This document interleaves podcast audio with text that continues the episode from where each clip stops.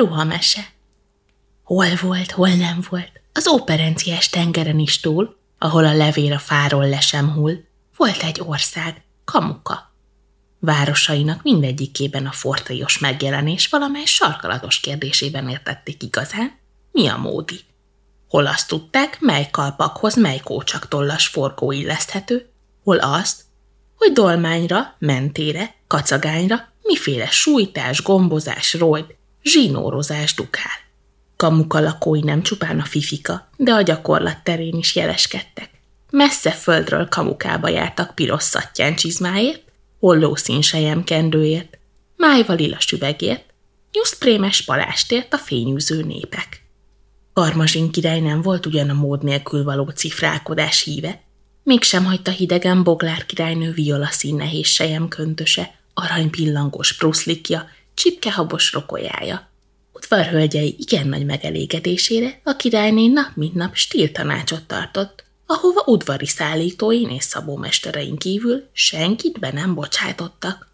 Nagy bánatára Karmazsin király már uralkodásuk első napján abban a megtiszteltetésben részesült, hogy a napi stíltanácsban elnökölhetett. A tanácsban rátörő heves unalomérzet leplezése fölötti igyekezetében Karmazsin már jó pár körkörös sormintát vésett jogarany elébe, az országalmából pedig több helyen kipattintotta a nagy műgonddal behelyezett drága követ.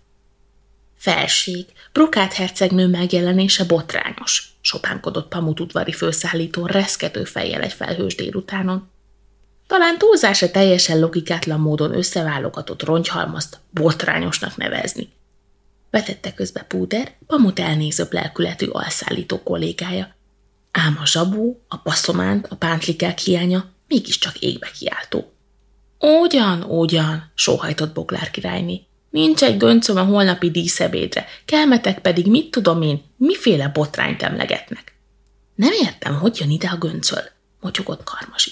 Meghívta valaki csillagkép ő uraságát a holnapi díszebédre.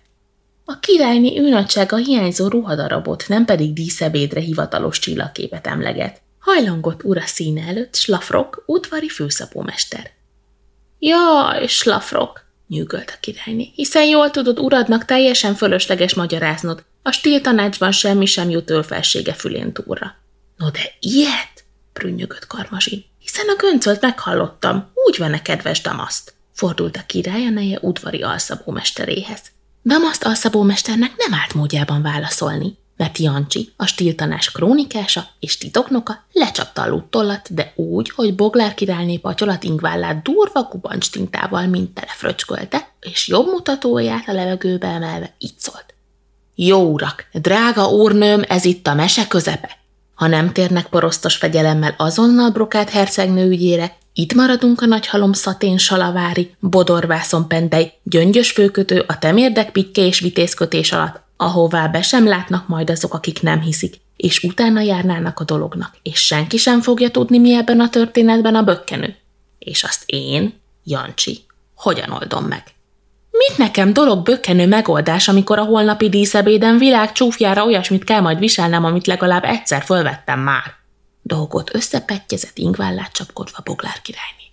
Felháborító, hogy a tintával bajlódó személyzet mit meg nem enged magának manapság. Kakaskodott Damaszt alszabómester, aki szemérmesen ugyan mégis roppant büszke volt a sajnálatos bemocskolt ingvárra, melyet a púder által beszállított makulátlan kelméből ő maga var poszorkányos gyorsassággal imádott királynőjének. Elég szomorú a jelenlévőkre nézve, dünnyögött bal tenyerébe temetett homlokkal Jancsi. Hogy a stíltanácsban történteket rögzítő tanult szemét, kentek szolgasorban lévőnek tartják, holott tudós hozzájárulásom nélkül az egész fölcicomázott pereput sehol sem lesz amikor hívők és hitetlenek a rólam szóló meséskönyvet kinyitják. No de ezt már mégis kikérem magamnak! Csattant föl Brokát hercegnő, aki kedvenc folyamregényének harmadik kötetét olvasta egy eddig észrevétlenül maradt függönyös sarokfülkében. Hogy engem bárki fölcicomázottként emlegessen. Ezt még író úr ő nagyságának sem tűröm el. Írnok, csak írnok, édes Brokát, szólt Jancsi. Egészen pontosan krónikás. Az író esetünkben még csak nem is úr, és több szintúgyírással foglalkozó személy megkérdezi majd tőle nyilvánosan, hogy nő létére miért adta írásra a fejét. Adta, nem adta, mondta Brokát, és ölébe engedte kedves olvasmányát. Annyi szent, hogy ezt a mesét már az Atya Úristen sem hozza helyre. Kérdezhet és mondhat ki, ahol és amit éppen nem szégyel.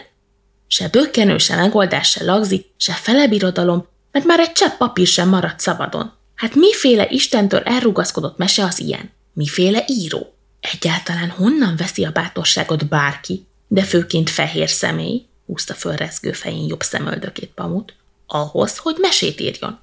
A mesét a nép írja, nem? Vágott közbe Slafrok, főszabómester. Nem tudom, mondta az író, és már megtudni sem fogjuk, mert derékhőseim addig cifráztak, szabódtak, hímeztek, hámoztak, csipkéztek, kendőztek és palástolták a dolgot a stíltanácsban, hogy a mesének meglepetésszerűen vége szakadt. Aki nem hiszi, járjon utána.